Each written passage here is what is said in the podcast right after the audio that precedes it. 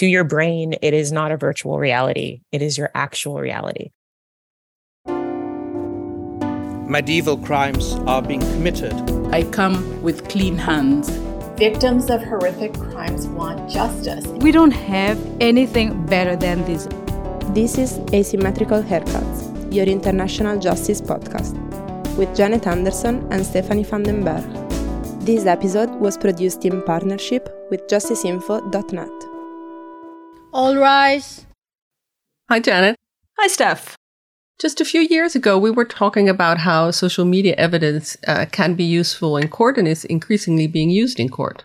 Yeah, I can remember we did a great podcast with Yvonne McDermott Rees and with Carolina all about social media and how it gets used. But I know today we're going to concentrate on a new type of evidence, a different type that's also beginning to slowly enter international courtrooms.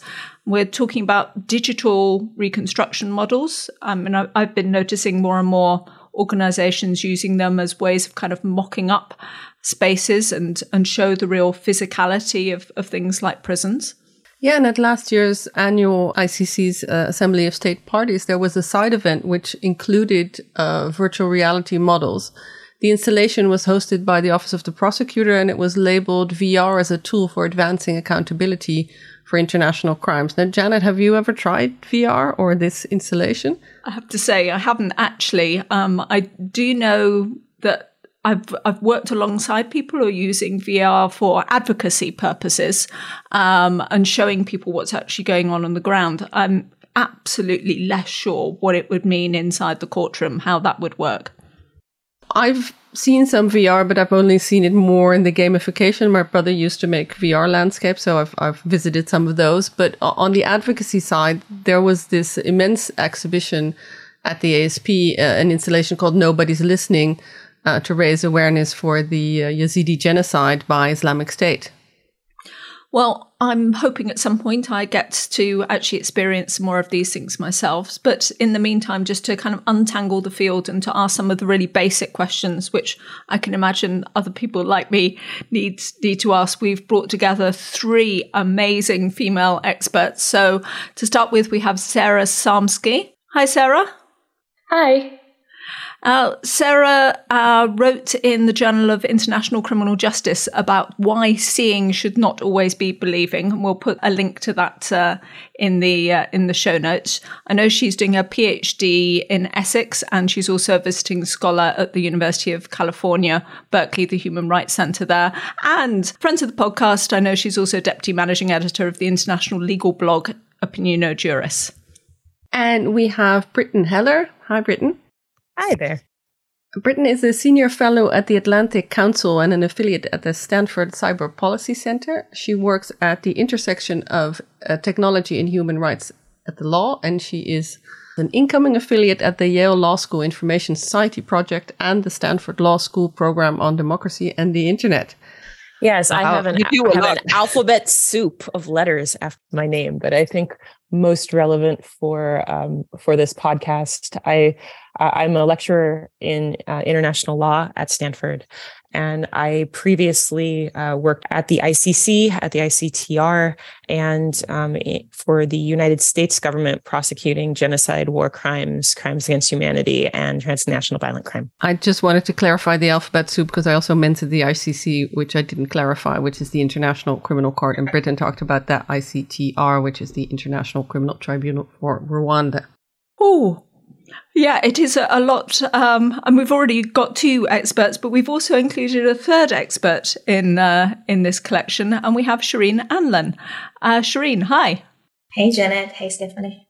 And Shirin is a creative technologist. She's a researcher and artist based in New York, and she's exploring the societal implications of emerging technology with this focus on artificial intelligence. And she's currently a media technologist, which I'm sure we'll find out about what exactly that means, um, with the human rights organization Witness, their Technologies, Threats and Opportunities program. So, with all three, we wanted to start from the basics. We've already introduced the idea that we may be talking about digital reconstruction and about virtual reality. Can we run through with the three of you what that is and maybe also what it isn't? Do you want to kick us off, Sarah?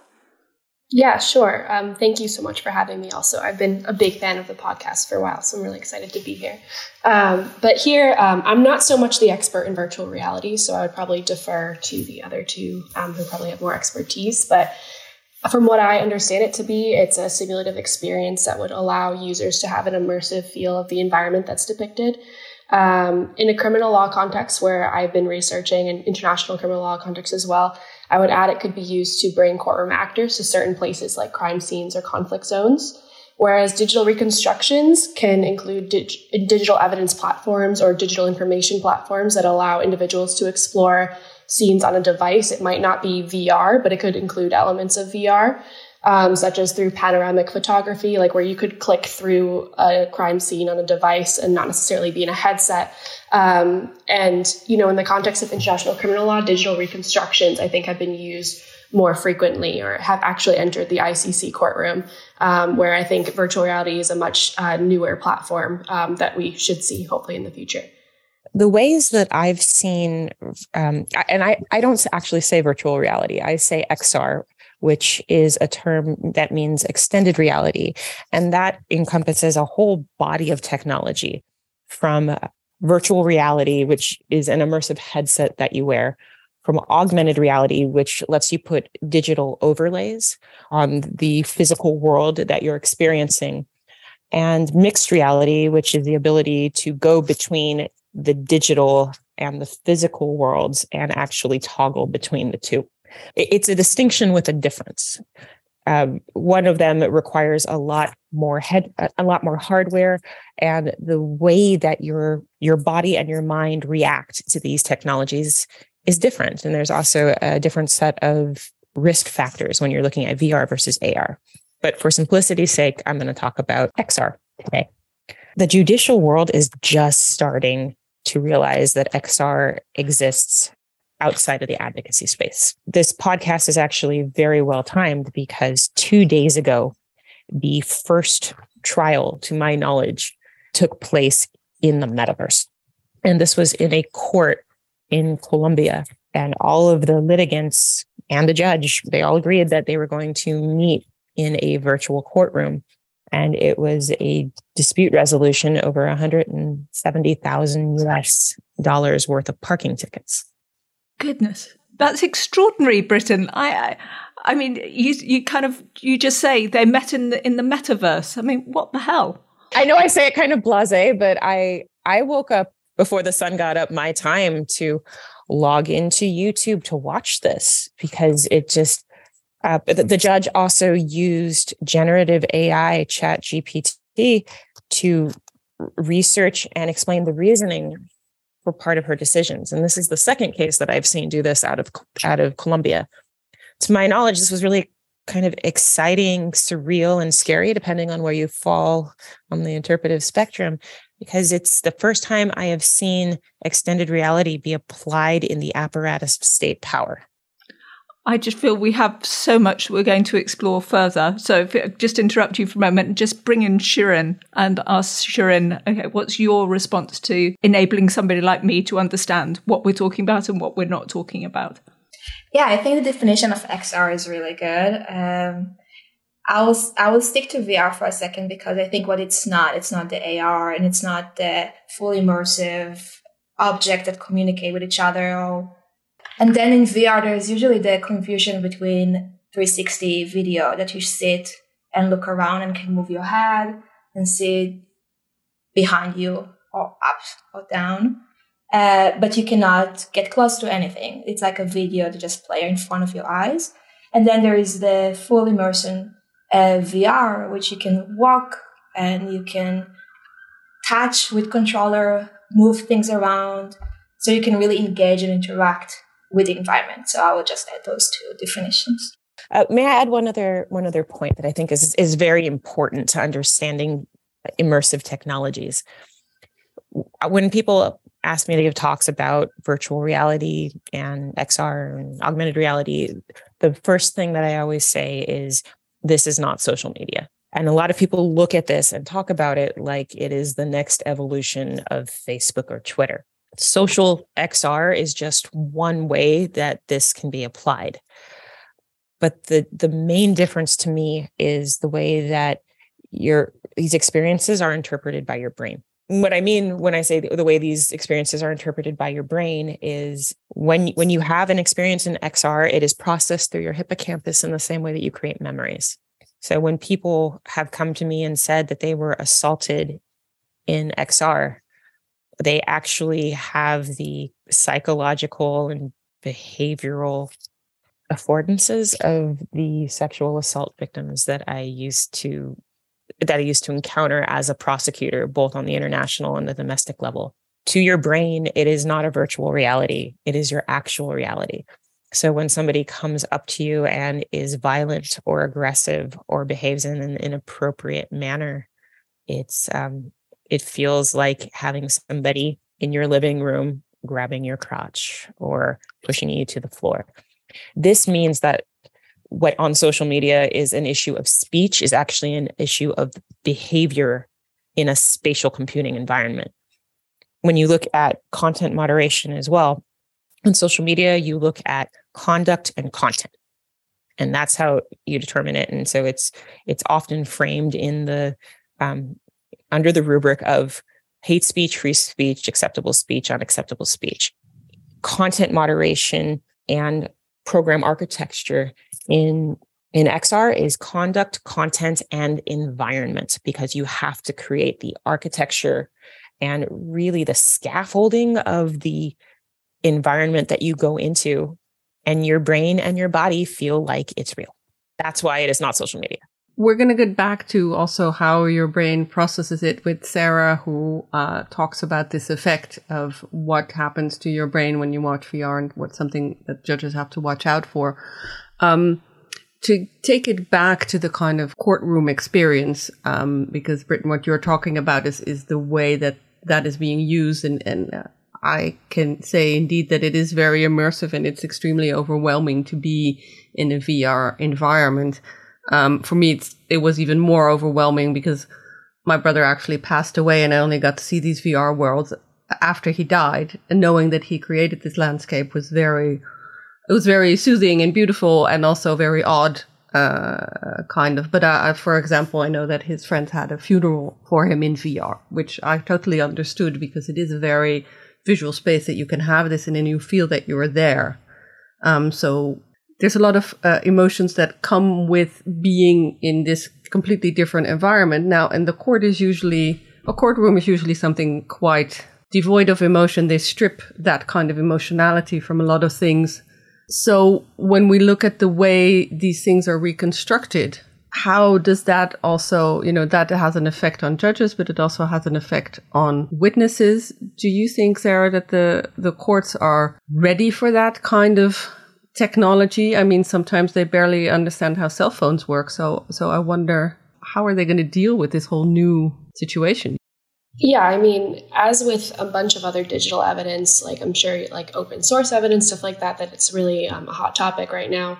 There's no, there's not really clear guidelines on how to deal with this stuff yet, um, especially at like a court like the ICC. Um, and yeah, when you bring up um, you know, there's some difficulties both practically and ethically, I think, that, you know, we would need to consider. And also with regards to the right to a fair trial, which I can get into a bit later. But I think practically, you know, um, these tools are really great because they can bring people to places that are otherwise, you know, you might not be able to go to if the place doesn't exist anymore, if it's been destroyed, or if it's not safe, especially in the context of like international criminal law, where we're dealing with a lot of active conflict zones and stuff like that. And it can really be useful to have this visual component. Um, and I think it could, if done properly, be a strong tool for accountability purposes at the ICC. But you do have concerns, you know, a lot of these, we have to remember that these aren't actual environments. It's not the exact same, although the effects could be similar as, you know, experiencing something. It's still not the exact same thing as going to an actual crime scene or a conflict zone. And so sometimes that we have this seeing as believing effect, which I take from um, the title of my paper. But this is actually an, uh, an actual scientific phenomenon that people like they've done studies on judges and jurors and stuff like that. And a lot of times people will place undue reliance on evidence that looks very scientific or technologically advanced. And it can be difficult to remember that even though you know, these reconstructions can be really well made, and I'm not saying that they aren't normally, but they still are prone to human error. Um, they can have bias coded into them. Um, and especially a lot of times, um, VR and digital reconstructions that have been used at courts are made in part from witness testimony. So, talking to people that have actually been um, at the crime scene or experienced it. And of course, the human memory is malleable. Um, you have to be aware of ad- asking leading questions if you're going to be, you know, designing something so that it's done in a way that doesn't have so much bias. And yes, there's also ethical concerns because as you could probably imagine, you know, if you have to talk about something over and over again to create a digital reconstruction as a witness, it can be really traumatic. But on the flip side, there's also this vicarious or secondary trauma that the makers of digital reconstructions or virtual reality could face um, when having to, you know, listen to people recount their horrific stories. Um, this is a phenomenon that's been studied a lot with open source researchers, content moderation uh, specialists. So this could also be something to be aware of when we're making digital reconstructions and virtual reality. I feel that we're just we're, we're raising so many issues already. I know that's the nature of this kind of broad surface uh, podcast, but maybe Shirin, I understand that you actually have made some of these VR models. How do you go about making something for for people to experience? Yeah, so I haven't made anything for court, so I haven't dealt with like ethical issue of, of accuracy in that sense. But I made like for reconstruction of uh, cultural heritage and places that don't exist or pe- places that got demolished. We can definitely walk through. It's a, uh, it's very interesting to think of the element of like how precise and accurate you want it to be. So you can start by digital reconstruction can be I'm looking at a blueprint of a place and I'm just uh, rebuilding it in 3D. And then for on that you can start like kind of bake or apply texture from the real world, right? So you can take photos and apply the real colors, the real graffiti if they are in place, uh, holes, and then it's kind of like shaping and bring more the data from the environment to the 3D. And then you can move to different types of techniques from scanning. So you can have different type of scanning from expensive one to very cheap one, and you can assess the accuracy based on those uh, prices too, uh, which also provide a lot of data points and a lot of like data that you can afterward ex- export as into a report and provide as like a, a dedication for the data that you just like captured. So all that scanning that moves around in a space and capture all the light, the distance from the camera to the object, rebuild that object in 3D. It sounds uh, very detailed and very specific. I can only imagine it takes a long time. It's it's to be pretty fast. So uh, and you can you can it's it's much faster to scan or use photo, uh, photogrammetry, for example, if you take multiple photos from different perspectives and reconstruct from photos, than to re- rebuild the object in 3D. So it's much faster to just do it that way. Uh, again, then there are uh, post production processes that you need to clean up the noise. You need to kind of like shape a little bit holes and then you intervene, you put a human intervention in the data that you just create, uh, captured. So you kind of like, it's a loose case of uh, how accurate it is and what were uh, your intervention for that. But we also have new apps. So it's keep evolving, right? Because we are just evolving all the time. So there are apps and that you can just scan with your phone. So now it's very fast and very accessible if you have new iPhone or new Android. Um, and uh, then you can just uh, upload it to your computer and fix what needs to be fixed and use it. So now we heard a bit about how you make it, and and Brittan, we've already heard you a bit about the things you have to watch out for, and we're going to talk more about the cons of it. But I want to ask you first, what are the pros? Why is it? Why do you think prosecutors want to use it in court? What makes it so compelling?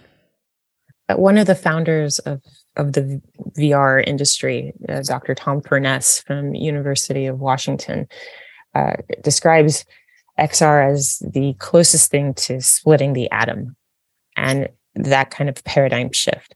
This is the most persuasive technology that that we've ever developed. It is the best tool for learning because all of the different vectors that a person has to learn are encompassed within this experience.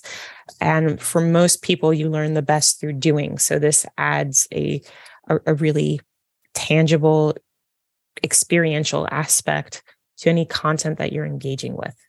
I put my 101 year old grandmother in the headset and we basically put her in the bottom of the sea and she got to interact with whales and fish and turtles and swarms of, of jellyfish and she said it was one of the most amazing things she ever experienced in her life. It's for me a, a transformational paradigm because because i think because of the world building aspect of it. And it, it to me something that can impact people's emotion and cognition and and physicality uh, so profoundly deserves both our respect and appropriate caution. But for me, it's it's something that generates wonder and awe. Now, Sarah, this is a wonderful immersive tool that is highly persuasive. What are the problems with that in a courtroom? What if the ICC prosecutor could make a wonderfully immersive VR experience for everybody to know just what it is like to be on the run for the Janjaweed in Darfur? What are what issues do you see with that? Um, I mean, I think you know it, it's important to note that these are really great tools, and I don't doubt that they can be great tools. Um, but because they are so compelling, um, and they really do have these profound effects, like Brittan has mentioned, that's what kind of makes it so I think, scary from a fair trial perspective. And also, you know, um, like we have to recognize that this isn't really for advocacy purposes or stuff like that, but in a court of law, this is to put someone in jail, right? So um, I do think that the fair trial concerns are really important. So, uh, I mean, like I said, I don't think to public knowledge, um, virtual reality has entered the ICC courtroom yet. But there have been really impressive digital reconstructions, such as um, by Situ Research in the Mali situations um, for the Al Mahdi and Al Hassan cases. And that platform was developed especially for the Office of the Prosecutor. Um, so that's an organization, you know, giving its making a platform for the OTP, giving its expertise there, um, and then I'm not saying it's not a great tool for the case and really helpful, but at the same time, the defense is not afforded um, nearly the same expertise. And, you know, a lot of times the defense doesn't get the best cooperation with, um, you know, technology companies or social media companies. And it can be difficult to um, acquire the expertise or the training necessary or the the budget to hire the experts to counter such um, compelling technological evidence. So I think this goes to the bigger issue of equality of arms between the defense um, and the prosecution at the ICC. Um, we know that the defense only has a very small fraction of the amount that the um, OTP has of the ICC budget. And so they just don't have the same amount of time, resources, and manpower um, to be really querying this evidence in a way that would be consistent with the right to a fair trial that's enshrined in the Rome Statute um, and is a universal human right. So yes, I think they can be really compelling, but we really need to make sure that we have these kind of safeguards. We're educating judges and other courtroom actors about potential biases that can be um, encoded into these tools. And yes, it, just any efforts to you know improve equality of arms training um, you know affording training to the defense that you know the otp might receive um, could be really beneficial in that respect i'm trying to imagine some of the judges at the icc sort of sitting with goggles on. I think that uh, they tend to be somewhat on the. Oh, it doesn't mean to say that if you're old you can't do VR, but they do tend to be somewhat on the older side, and they do they aren't necessarily all completely au fait with social media, etc. Yeah, I would also add that um, at the ICC in particular, admissibility with evidence is kind of strange in a sense that they kind of admit everything and then decide on the weight of the evidence in their final deliberations. And a lot of those deliberations aren't public, so we don't actually really know what they're going to be focusing on and how much weight they're going to place on that particular item of evidence. So it can also, this is a concern that's been raised. I used to intern at the IBA Hague office, for example. Um, it's a big fair trial concern because the defense can't really strategize with how to allocate its resources if it doesn't know necessarily how much weight um, the judges are going to place on something like a digital reconstruction. And Shirin, I was wondering whether you also have a perspective on these risks, the general risks of, of human bias and error bias, because you were talking about inserting the human in at some point in, in the model making.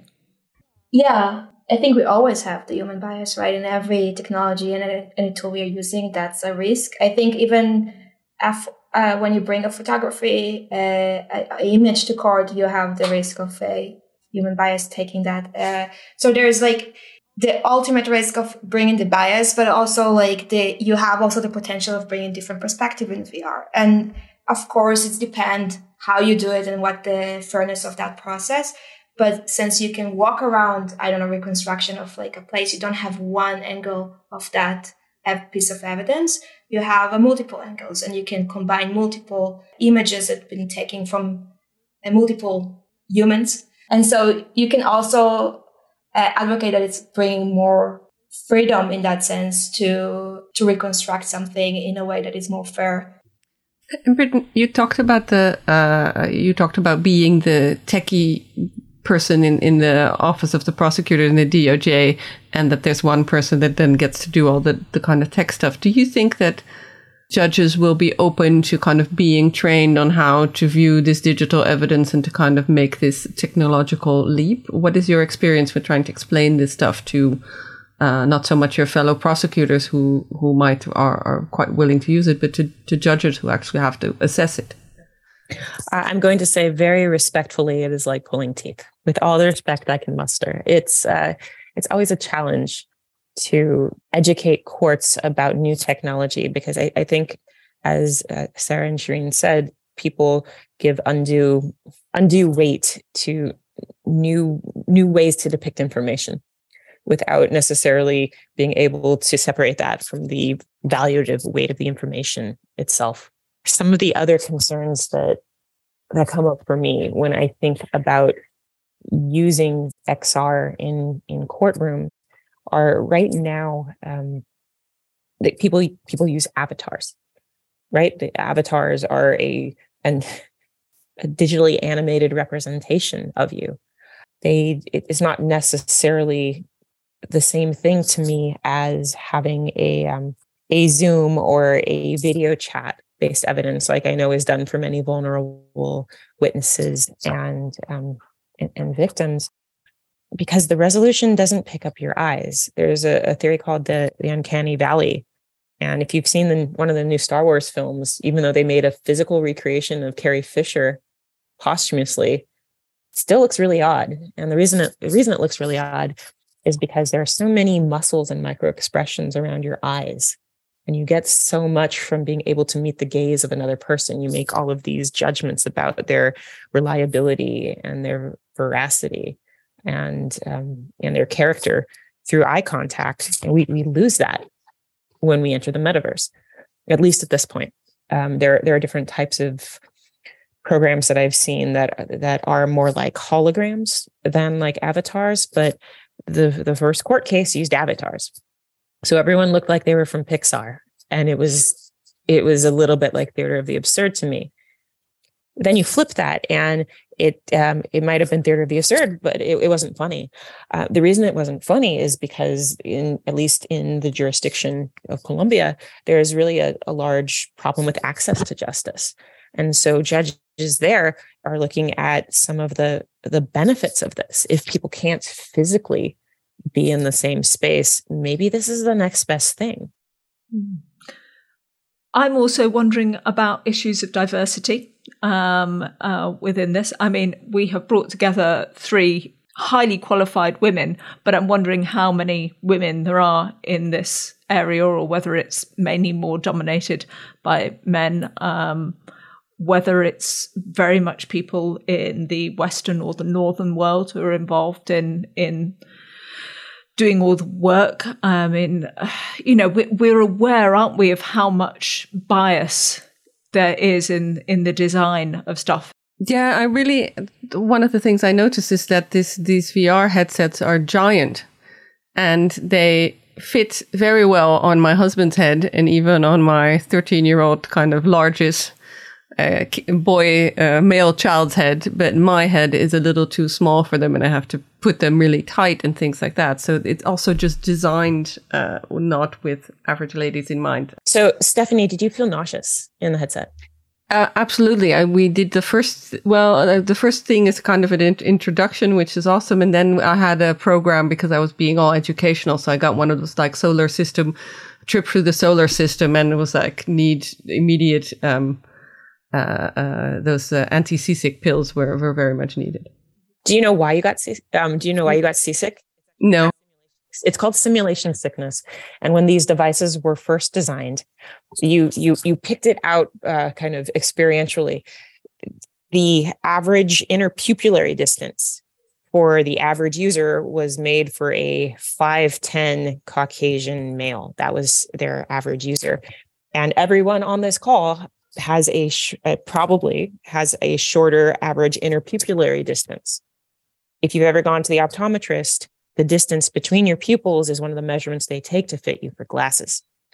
It's like the hardware was designed to put 51% of the global population in the wrong prescription glasses.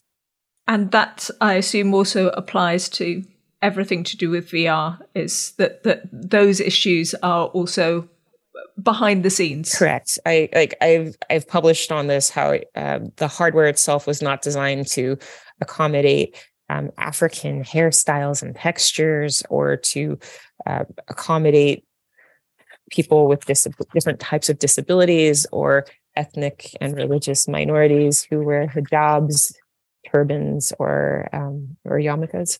It's actually a really big problem because if the metaverse is supposed to be where we live, work, play, and maybe go to court, you need it to be accessible for all people. Shirin, you're a developer, so you must also have that uh, in mind? Yeah, I wanted to add the hardware is is absolutely one thing that it was uh, uh, developed and built by men, but also the computer vision, the computer graphic, like uh, mathematics, is also ones that was developed by majority of men, and they also the way like uh, female and, and male uh, understand 3D and, and understand the illusion of 3D is also different. So uh, male have this like parallax effect that through that they build on or create the illusion of 3D. And females have more like based on shadow and contours of the environment. So it's also the way we, the technology, the algorithm we are using in order to develop those environments are also different for genders.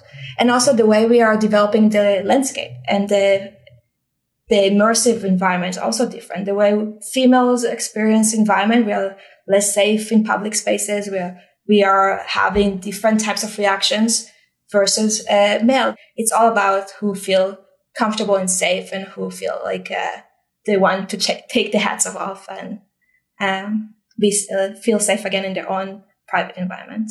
That's really astute. So it's it's like who would feel comfortable being blindfolded in a public space? Those are the people who primarily use VR. Absolutely. That is, it's a very weird sensation to have that. And I think, yeah, maybe as a woman, it taps into some basic fear or something that's been ingrained at you that you don't do that because it, you make yourself vulnerable because you can't see your environment and you're somewhere else. Uh, it's not something I think a woman would necessarily come up with as a good idea to do that in public. I can't comment so much on the hardware stuff, but I can comment on diversity, inclusivity, more in regards to the international justice aspect. Um, when you're using these types of digital reconstructions or maybe eventually virtual reality at a court like the ICC, I think there's definitely room to both positively and negatively affect aspects of diversity and inclusivity. So, on the negative side, I think digital reconstructions could contribute to this idea of distant justice, where we end up relying too heavily on a reconstruction to understand what happened and maybe not necessarily um, listening to or silencing those who are most impacted by the situation. And this is a common concern that's been raised um, with in the context of open source investigations. And sometimes digital reconstructions like the one that has been used for the Mali cases um, incorporated aspects of open source evidence. So um, they use like open source photos videos satellite imagery. And so you know this kind of goes hand in hand with this aspect of distant justice. And you don't want to you know, maybe not listen to those who are actually being affected by the situations we're investigating. If these are all made by people, you know, um, in The Hague or something like that. But on the positive side, if these are done with inclusivity in mind, I think if we're hiring people from um, the situation areas and really working with them to make the digital reconstructions, this could be really positive. Um, because there's also, you know, the common criticism of the ICC is that it's like this glass box in this Western country, like in The Hague. And a lot of times they're prosecuting cases like in the global South, for instance. And this could help to bridge that gap um, and kind of bring more people um, from situation areas to be involved in the process that maybe um, otherwise wouldn't have their voices heard if they're, you know, included in these reconstructions. And it kind of comes to mind um, this really cool reconstruction that Amnesty International did of a Syrian torture prison. It hasn't been used in an international court, to my knowledge, but it really stands out in the sense that it has this audio visual component. So when you're going through this prison cells, they have like recordings that you can click on from actual survivors that escaped the prison. Um, and so these people are like being included and otherwise we might not have been able to hear their voices or um, it's it is a lot more it's a lot different than you know reading or like hearing about something but actually kind of having that visual and audio component i think is really compelling so i think it could both you know, silence or enhance voices depending on the relevant safeguards that are um, paid attention to. Just to say, we'll put a link to the uh, Saydnaya uh, space that Amnesty has created because I agree it's important. Steph? You touched a bit upon it already, the kind of things this is used for, but now I think a kind of wrap up question for all of you is uh, where's the focus on now uh, on in the digital reconstruction platform in courts and, and, where do you see it going in the future? What do you think which way do you think it will go? I'm hopeful that trying to help judicial advocates and adjudicators have a better understanding of both the situation and the evidence. That i think is is the best thing that happens I think there are secondary concerns like the ones I've talked about, where if we actually move proceedings into the metaverse, and at least when I was at the ICC, we had challenges getting on the ground and and and having access to victims, witnesses, crime scenes, etc. So th- to me, that would be a potential positive development. However, there are foundational legal issues that I would want to see sussed out before I was comfortable with that. And those relate to jurisdiction, to venue, and to uh, victim witness protection. So until we can get to those really foundational issues, I, I would be cautiously optimistic about the use in this for um, judicial procedures, but maybe not jurisdiction and venue. And Shirin, what, what are the developments that you see that could be particularly useful for, for the courtroom space? Or maybe just in your field, what, what you think the big innovation will be? I think for advocacy, there is a lot of potential. I'm not sure about court. Again, it's a different types of like uh, ethical consideration that we need to take. But uh, yeah, to, t- to tell the story, to bring it forward, to visualize what happened, to reconstruct a scene, to investigate, to have those ref- light reflection or mirror reflection that shows what I could see if I was in the in the scene and I can understand it from a, just a, a flat image. There is a lot of great work that is being done in this, in like including real life sounds to a reconstruction of, of uh, bombing areas and so on.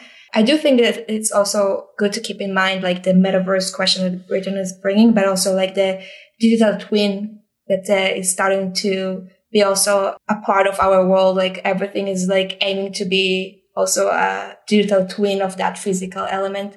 And as we are also developing and creating architect and blueprints online, right? So it's everything is might, might not be just a reconstruction, but just it's already exists in the virtual and how we are bringing it forward to the uh, physical and telling those stories through that or involving those virtual element uh, that already exist.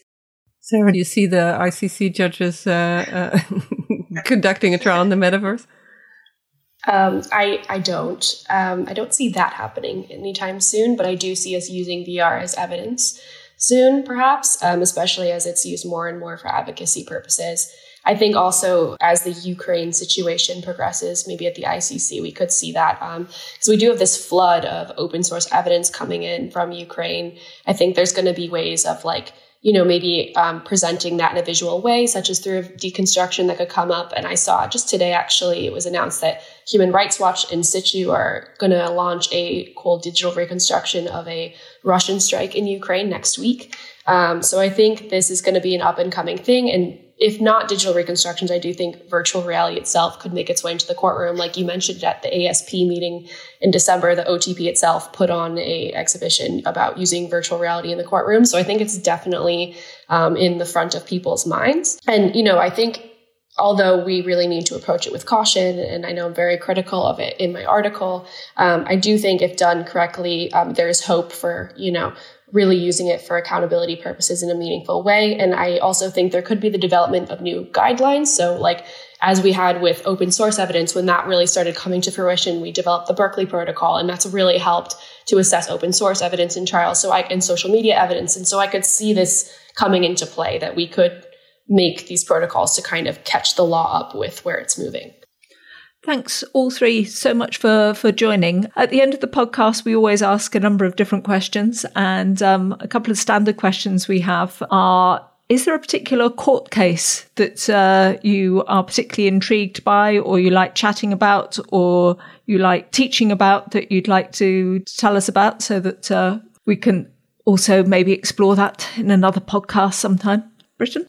I'm fascinated with a preliminary holding in Panara VHTC Corporation coming out of the Western District of New York at the end of 2022. This is the first holding to talk about accessibility in the metaverse, to my knowledge. There was a blind user who wanted to use Viveport Infinity, which described itself as the Netflix of VR but was claiming that there were no closed captions, so he was he was unable to to address his his visual impairment. The company said, "We you know, we're just a platform. We we don't have any responsibility to put to put closed captions for disabled users." And the court said, "Actually, under the Americans with Disabilities Act, you're a place of public accommodation, and you you have to do this." Now they noted that this shouldn't have precedential weight going forward, but they used the the fact that Americans with Disabilities Act is saying a virtual space is a place of public accommodation is fascinating to me and really really implicates the blurring between digital and tangible spaces in a way that I, I see just starting.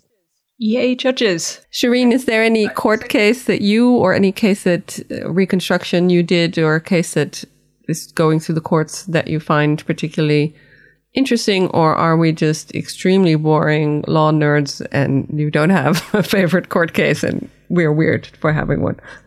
I do have a favorite reconstruction case, if that can help. Uh, it's um, a recover for Mosul. Uh, it's from 2016, and what I like about it, uh, it's uh, ISIS destroyed a few uh, cultural heritage in Iraq, and it was reconstructed using a crowdsourced image.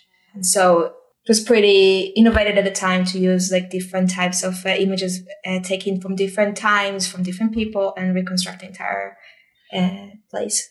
One of our big things that is that we always ask everybody that we have on what they're reading, watching, listening to. It can be legally related. It can be something that you do to not think about the stuff that you have to do for work. So we're interested in everything. If you go out gardening or you're raising the world's biggest sunflower plantation, uh, you know, we also want to know about it. What do you do to either immerse yourself in the field or to get away from all of it all? I'm going to be honest, as a PhD student, I kind of really just don't want to do any additional reading at the end of the day besides what I actually have to do for my thesis, which, you know, anything related to online harm, um, and international criminal law is what I'm reading. Um, there's a lot of great work, you know, I'm, I'm, sure you've known, you know, Digital Witness um, by some of the people at Berkeley and Essex. Um, but yeah, in terms of non law things, I'm currently watching The Last of Us on HBO. It's a great show. Um, I love Pedro Pascal. And then um, to unwind, I, I do a lot of cycling classes. Um, but yeah. Shirin? Uh, I'm also watching The Last of Us, which I'm so, so obsessed. uh, and uh, all the fungi world is like something I started to kind of like dig even more because it's like about fungus.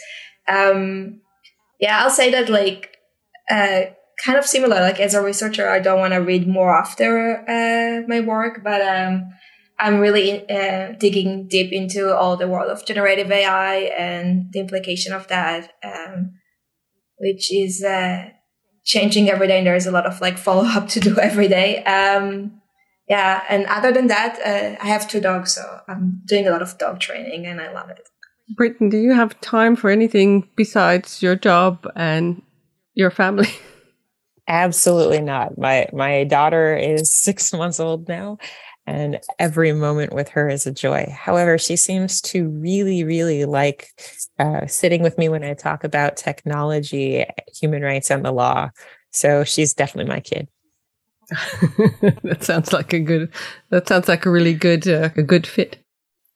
So thank you all three so much for, for joining in. If you just hold on a moment, we wanted to also do a shout out at the end of the podcast because we've just recently decided to get ourselves onto uh, Patreon and we've just this week got our few, our first sponsors. Um, and I, we want, part of our promise was to say thank you. It doesn't really matter, you know, if people just give us a, a, couple of euros, that's absolutely great. We're really, really grateful to have a little bit because it helps to pay for coffee. So uh, thank you for being part of our community. That is a big thanks to Philip Grant and Reed Brody and Ranit Mishori, who's actually suggested some books for us to read and comment on, and some of the books I didn't know about. So I'm really uh, thankful for that and Dinaka Pardais. Thank you all so much for buying us some coffees this month and in months in the future. So thank you all three so much for, for joining in. Bye-bye. Bye. Bye. This was Asymmetrical Haircuts, your international justice podcast, created and presented by Janet Anderson and Stephanie van den Berg. This episode has been recorded at home, but we'd like to give a shout out to our regular host, Humanity Hub in The Hague. Music is by audionautix.com, and you can find show notes and everything about the podcast on asymmetricalhaircuts.com. This show is available on every major podcast service, so please subscribe, give us a rating, and spread the word.